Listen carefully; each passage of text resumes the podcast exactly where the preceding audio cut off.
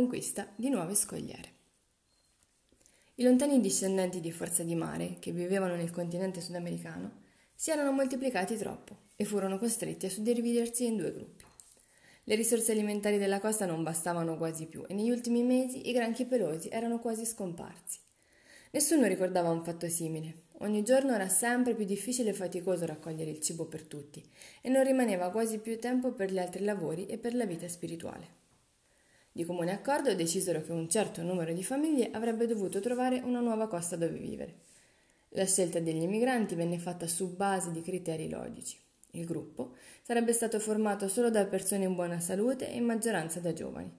Non ci potevano essere dei vecchi e i figli dovevano essere al massimo due, meglio se uno solo è già in grado di camminare e correre. Un gruppo così formato avrebbe affrontato meglio i disagi del viaggio e forse tutti ce l'avrebbero fatta sopravvivere. Nessuno poteva sapere quando quell'avventura si sarebbe conclusa. Il gruppo decise di andare verso sud. A nord la costa era troppo alta e difficile e raccogliere il cibo era molto pericoloso. In un viaggio come quello si dovevano evitare i rischi. Dalla vita di uno poteva dipendere la vita di tutti. Verso sud, per quanto ne sapevano, le rive erano meno scoscese. All'alba si incamminarono alla ricerca di una nuova scogliera, di un luogo dove vivere sicuri e tranquilli per molte generazioni a venire. Durante il viaggio il cibo non scarseggiò mai e quasi tutti i giorni assaggiarono dei nuovi sapori. Animali che non vivevano nella lontana costa natia brulicavano su tutti gli scogli ed anche i granchi di sabbia erano gustosi, ma non certamente come i grossi granchi pelosi. Certe grosse alghe, molto scure, ricoperte di chiocciole, erano decisamente buone ed era facile raccoglierle quando il mare scendeva. Il problema maggiore, però, era trovare l'acqua dolce. Questo li costrinse a spingersi sempre più a sud. Il posto che loro cercavano doveva essere vicino allo sbocco di un fiume, un grande fiume dove scorresse l'acqua tutto l'anno. Percorsero migliaia di chilometri e incontrarono molti popoli. Alcuni erano gentili e ospitali, ma non poterono fermarsi con loro. Le usanze erano troppo diverse e la lingua quasi sempre incomprensibile. Altri popoli invece erano decisamente bellicosi e spesso avevano cercato di ucciderli. Erano già passati due anni dall'inizio del viaggio e nel frattempo erano nati quattro bambini, ma il gruppo aveva perduto due uomini. Il primo si era sfracellato sugli scogli, l'altro era stato morso da un serpente. Più si spingevano a sud e più il clima diventava rigido ed inospitale. Se ne erano accorti da tempo, ma ormai era impossibile tornare indietro. Le liti erano sempre più frequenti, molti avevano già perso ogni speranza e seguivano ancora il gruppo solo per non essere abbandonati a se stessi. Da soli sarebbero morti in pochi giorni. Era assolutamente necessario trovare una nuova patria. Un posto dove fermarsi per sempre e un giorno finalmente giunsero in una terra disabitata, una terra ricca di acqua e di cibo, ma aspra e desolata. I venti incessanti e impetuosi flagellavano la costa con gelide folate, tanto che in certi giorni la vita era veramente insopportabile. Pioveva raramente e solo durante i pochi mesi caldi. Per il resto dell'anno l'acqua scendeva dal cielo solo come neve. Quella era una terra, oltre il quale, per loro, c'era solo il mare aperto, i ghiacci e le balene. Ma era anche un luogo dal quale non si poteva fare ritorno. Il popolo guerriero che viveva più a nord li avrebbe uccisi. Quella divenne la loro terra. Impararono a difendersi dal freddo, a dominare quelle acque gelide e ruggenti che battevano sempre la costa ma era anche una terra generosa. Dopo molte generazioni il loro fisico si era adattato perfettamente ed erano diventati padroni incontrastati di quell'ambiente estremo. Nota dell'autore. Quella terra fu riscoperta molti secoli dopo da Magellano, che vi giunse nel 1520. A causa del freddo intenso, i suoi abitanti tenevano costantemente accesi i fuochi dei loro accampamenti, posti lungo le rive del mare, e per questo quella costa fu battezzata Terra del Fuoco ed i suoi abitanti vennero detti fuegini. Oggi, decimati irrimediabilmente dall'alcol e dalle malattie portate dagli europei, di quei popoli non rimangono che pochi superstiti, alcuni oggetti nei musei, vari resti di insediamenti ed una serie di enormi cumuli di gusci di conchiglie lungo la costa, mucchi di gusci che in millenni di accumulo hanno formato delle vere e proprie collinette, alte, anche una decina di metri, conosciuti dagli archeologi come chiocciolai, ma su questo argomento torneremo meglio in seguito. Joler era un tipico cacciatore alla caluf, un fisico tracchiato, possente e una carnagione un po' olivastra. Capelli neri, lucidi e lisci, occhi scuri e vivaci dal taglio orientale, incastenati in un viso quasi glabro, come la maggior parte del suo corpo. Portava un buffo cappello di pelle cucito in maniera rudimentale. Le sue spalle erano protette da una pelle di guanaco conciata piuttosto malamente, annodata in maniera frettolosa sotto il collo e con il pelo rivolto verso l'esterno. I suoi piedi erano protetti solo da grossolani sandali di cuoio ed in vita, a volte, indossava un piccolo perizoma. Per il resto era completamente nudo, e questo nonostante il clima rigidissimo che lo aveva temprato fin dal primo giorno di vita. La sua mano si stringeva come una morsa attorno alla lancia, che lasciava solamente per i pasti ed i momenti di vita familiare, senza però allontanarsene troppo. La sua famiglia era composta, oltre che da lui, da sua moglie Funia, dai figli Tilo e Mamak, e dalla vecchia madre che però aveva una capanna tutta sua. All'interno del suo piccolo regno familiare, Yoler era il capo indiscusso, l'unico padrone del suo territorio, sopra di lui non c'era nessuno. Le sue genti, infatti, non avevano un vero e proprio capo, ma ogni famiglia, per così dire, faceva tribù a sé. Il carattere di quel cacciatore era forte come il suo fisico e riconosceva esclusivamente la saggezza di pochi anziani, ma le occasioni per riflettere sulle loro parole erano rare, quasi eccezionali. L'ultima volta che avevo ascoltato i consigli dei vecchi patriarchi alla Caluf era stato tre anni prima, quando si era arenata una balena alla punta del leone marino. La prima volta, invece, fu per la sua cerimonia di iniziazione. In quelle occasioni tutte le famiglie della zona si riunivano. I vecchi potevano rivedersi, spesso per l'ultima volta. I giovani si conoscevano e si combinavano anche i futuri matrimoni. Poi ognuno tornava nel proprio territorio.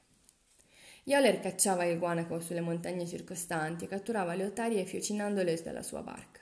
Erano prede importantissime, soprattutto per le pelli, ma il piccolo gruppo non poteva certo contare su queste per mangiare tutti i giorni. Il più delle volte l'uomo tornava a casa mani vuote, stanco, con le armi da riparare e spesso infuriato per aver mancato di un nulla alla preda. Era Funia che assicurava alla famiglia un cibo costante e sicuro: mitili, patelle, granchi, alghe, bacche e tuberi. I frutti di mare erano abbondanti ovunque e per raccoglierli non occorreva fatica. Bisognava fare solo molta attenzione ed avere un fisico ben temprato. Quando la donna voleva raccogliere animali di una certa dimensione, doveva immergersi nell'acqua anche per un buon metro, o perlomeno fino alla vita, ma poteva rimanere in acqua solo pochi minuti. Il freddo era insopportabile e anche molto pericoloso. Quelle acque tempestose erano una minaccia costante. Un passo falso, un'onda improvvisa, più violenta, potevano far scivolare la donna nell'acqua alta in ogni momento. Qui le correnti avrebbero trascinato Funia subito al largo ed il gelo l'avrebbe sopraffatta nel giro di poco tempo, condannandola ad una morte certa. Erano tante le donne che erano finite in questo modo, ed anche una sua cugina era scomparsa nel tiro di pochi minuti. Al suo grido di aiuto due uomini le avevano gettato subito una robusta fune da mare quando era ancora sotto riva. La donna aveva afferrato subito la sua ultima speranza di salvezza ed aveva iniziato a tirare con tutte le sue forze. Ma nonostante fosse stata neppure dieci metri dalla riva e si fosse mossa incessantemente perché il gelo non le facesse perdere i sensi, la corrente era stata più forte di lei e trascinata velocemente al largo era sparita quasi subito tra le onde spumeggianti. Nessuno aveva potuto fare nulla e non ci fu nessuno che osò tuffarsi in suo aiuto, sapendo che avrebbe fatto la stessa fine. Funia conosceva bene i pericoli del suo lavoro, ma questo era il suo compito. Limitava all'indispensabile i rischi ed era orgogliosa di essere una brava pescatrice. All'inizio della buona stagione andava a raccogliere lungo la punta dell'elefante marino in compagnia dei suoi figli. I due ragazzi l'aiutavano volentieri. Si sentivano parte attiva di quel lavoro, facendo spesso a gara a chi era più bravo. Per loro era quasi un gioco, ma allo stesso tempo stavano imparando i segreti di una cosa fondamentale, procurarsi da mangiare. Quando la donna voleva prendere i molluschi che stavano attaccati agli scogli più profondi, si legava in vita assicurandosi ad uno scoglio con una fune da mare. Questa era l'unica maniera per spingersi nell'acqua alta senza correre pericoli. Si immergeva lentamente sino alla vita, stando bene attenta a dove metteva i piedi, ed incominciava a staccare dagli scogli i grossi mitili dal guscio rocoso, le patelle e le enormi fissurelle. Prendeva anche i ricci di mare e i granchi che uccideva subito perché non fuggissero. Via via che raccoglieva il cibo, lo passava ai figli che lo riponevano nelle ceste intrecciate. Fugna si era fatta fare una fune da Ioler, ma no, non era stato facile averla come lei voleva. Lui era abilissimo a costruire gli strumenti per la caccia, ma sembrava che gli attrezzi marini fossero davvero lontani dalla sua mentalità. Le prime funi da mare che aveva fatto erano molto resistenti, ma non riusciva a renderle elastiche. Alla fine ci riuscì, intrecciando fra di loro fibre di correggia di tasso e corregge di pelle di otaria, e ne fu molto orgoglioso. Joler era diventato molto bravo a costruire coltelli. Per fare la lama utilizzava la valva tagliente di un grosso mitile. La sua gente, infatti, non conosceva l'uso dei metalli e neppure l'arte della ceramica. I loro strumenti, oltre che limitati, erano rozzi e poco efficaci. Funia fu molto contenta del coltello e per ringraziare il suo uomo quel giorno raccolse dei mitili rugosi particolarmente grandi. Riuscì a staccarli con incredibile facilità. Il primo coltello da mare non fu un'impresa facile. Dopo aver passato quasi tutta la mattina a pensare, finalmente Yoler ebbe chiaro come costruire lo strumento. Levigò con cura un pezzo di legno stagionato, stando attento che la mano della donna potesse impugnarlo bene, e per questo glielo fece provare varie volte. Poi iniziò ad affilare sulla pietra la valva di un mitilo. Aveva scelto un guscio molto spesso, tozzo e resistente. Ottenne una lama perfetta. Provò ad usarla e con due colpi tranciò una vecchia fune. Prese del muschio e lo impastò con resina di tasso perché non marcisse con l'acqua e modellò un cuscino appiccicoso da inserire tra la lama e il manico, in modo che le forme curve dei soggetti si accordassero bene tra loro e la lama non si muovesse. Impastò poi tutto l'oggetto con la resina, come faceva con il fondo della sua barca, e rimirò soddisfatto. Lo strumento stava prendendo forma. Scelse una correggia di pelle della giusta lunghezza e la mise a bagno nell'acqua perché si ammorbidisse al punto giusto. Quindi prese a legarla strettamente attorno alla lama e ad al manico, stando bene attento che la resina facesse presa anche sulla pelle. Ultimata la legatura, mise il coltello al sole perché la pelle, asciugandosi, si restringesse e si serrasse ancora più saldamente. Era uno strumento piuttosto rozzo, ma efficace, e quando la lama si fosse rotta, sarebbe stato facile sostituirla. Nota questo modo di costruire i coltelli non era certo un'invenzione di Ioler e del suo popolo. Già vari millenni addietro, a forza di mare, le sue genti ne costruivano di simili. I popoli preistorici usavano la selce o altre pietre particolarmente dure, quarzite o basalto, per costruire lame e raschiatoi che poi venivano immanicati. Dove la materia prima era assente o rara, impararono a procurarsela con il baratto, mentre molti popoli costieri usavano i gusci dei bivalvi per fabbricare i loro strumenti. La scheggiatura della pietra, indipendentemente dal tipo di materia prima usata, si è evoluta nel corso di oltre due milioni di anni. Dapprima gli oggetti erano rozzi e approssimativi.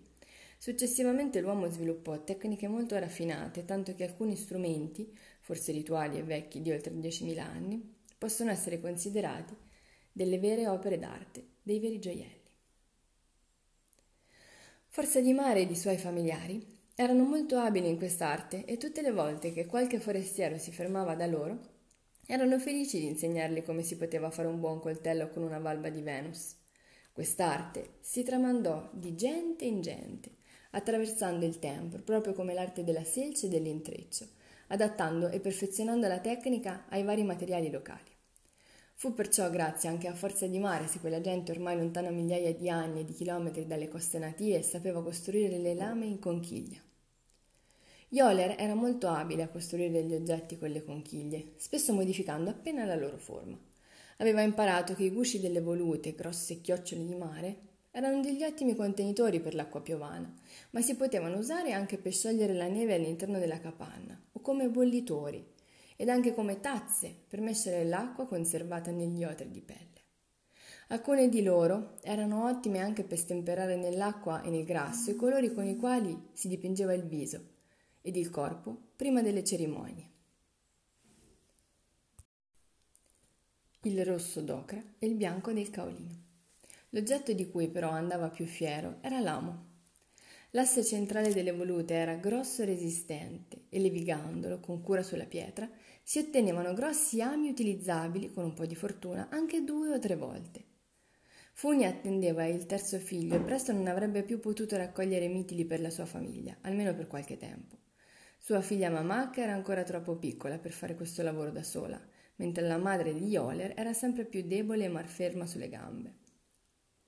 Neppure Tilò, il maschio già grandicello, le poteva essere di aiuto e ormai accompagnava quasi sempre il padre nelle battute di caccia. Si consultò con il suo compagno e decise di andare dalla sua famiglia natale per chiedere un aiuto. Fugna sapeva di poter contare sull'aiuto di Yuna, sua sorella minore, non ancora sposata, ma per questo era indispensabile ottenere il consenso del padre. Il vecchio acconsentì e Yoler gli donò due sacche di grasso, un bel pezzo di carne secca di balena ed alcune pelli di guanaco, il giusto compenso, per privarlo di un valido aiuto per un po' di tempo. Era una bella mattina di primavera inoltrata e Yoler si scaldava al sole ormai alto, pensando a quale direzione sarebbe stato meglio prendere per la prossima caccia. La carne secca ormai era quasi finita ed era tempo di procurarne di fresca. Funia e sua sorella stavano infilando alcune collane di conchigliette lenticolari dai cangianti riflessi violacei, quando la donna avvertì i primi chiari segni dell'imminente parto. L'uomo partì subito per la caccia con Tilò. Sapeva che tra un giorno o due sarebbe nato il nuovo figlio e sua moglie avrebbe avuto bisogno di carne fresca e di molte energie per ristabilirsi al più presto. La vecchia madre iniziò i preparativi per il parto con l'aiuto di Yuna, mentre Fugna si riposava, tenendo dietro solo ai piccoli lavori. Padre e figlio tornarono dalla caccia la mattina seguente con un'espressione trionfale. Avevano abbattuto un grosso guanaco. Dopo averlo scuoiato, Tagliarono con cura tutta la carne e raccolsero il sangue in due grosse conchiglie. Riposero il cibo entro una spaccatura della roccia e lo ricoprirono con molta neve ghiacciata perché rimanesse fresco per molti giorni. Terminato il lavoro, Ioler e Tilò mangiarono il fegato e le altre interiora. L'uomo fece un pasto particolarmente abbondante. Sarebbe stato l'ultimo fino a dopo la nascita del figlio. La tradizione imponeva al futuro padre una rigida dieta. Poteva mangiare solo molluschi, granchi, ricci di mare, uova, bacche e tuberi, ma non poteva toccare la carne di balena, di guanaco e il grasso di cui era ghiotto. Aveva già digiunato altre volte, per la nascita dei primi due figli, la morte del padre ed in altre occasioni ancora. Ma tutte le volte il pensiero di Yoller ritornava a quei terribili giorni che avevano preceduto la cerimonia della sua iniziazione. Era questo un ricordo ben vivo nella sua mente, il ricordo di una fame atroce. Durante quegli interminabili giorni, lui e gli altri ragazzi, oltre ad ascoltare le puntigliose lezioni degli anziani, avevano dovuto sopportare e superare anche delle grandi privazioni. Il silenzio assoluto ed un digiuno pressoché totale. Il primo giorno ricevettero un solo mitilo e niente acqua. Il secondo giorno due mitili e poterono bere solo metà dell'acqua contenuta in una conchiglia, servendosi di una cannula fatta con l'osso di un uccello. Mentre il terzo giorno la razione salì a tre e poterono bere tutta l'acqua della conchiglia sempre utilizzando la cannula. Di buon grado Yoler iniziò la dieta, stando ben attento però a non rompere con le proprie mani i gusci delle chiocciole e degli altri frutti di mare che gli era permesso mangiare, e neppure le uova sarebbe stato di cattivo auspicio. Infatti i gusci di questi animali e le uova avevano una forma tondeggiante, simile a quella del cranio di un neonato. Per rompere i gusci doveva chiedere aiuto alla vecchia madre. Dopo pochi giorni nacque il terzo figlio, un maschio. Joller lo chiamò Rotk, il nome che portava suo fratello. Era stato un uomo forte e coraggioso.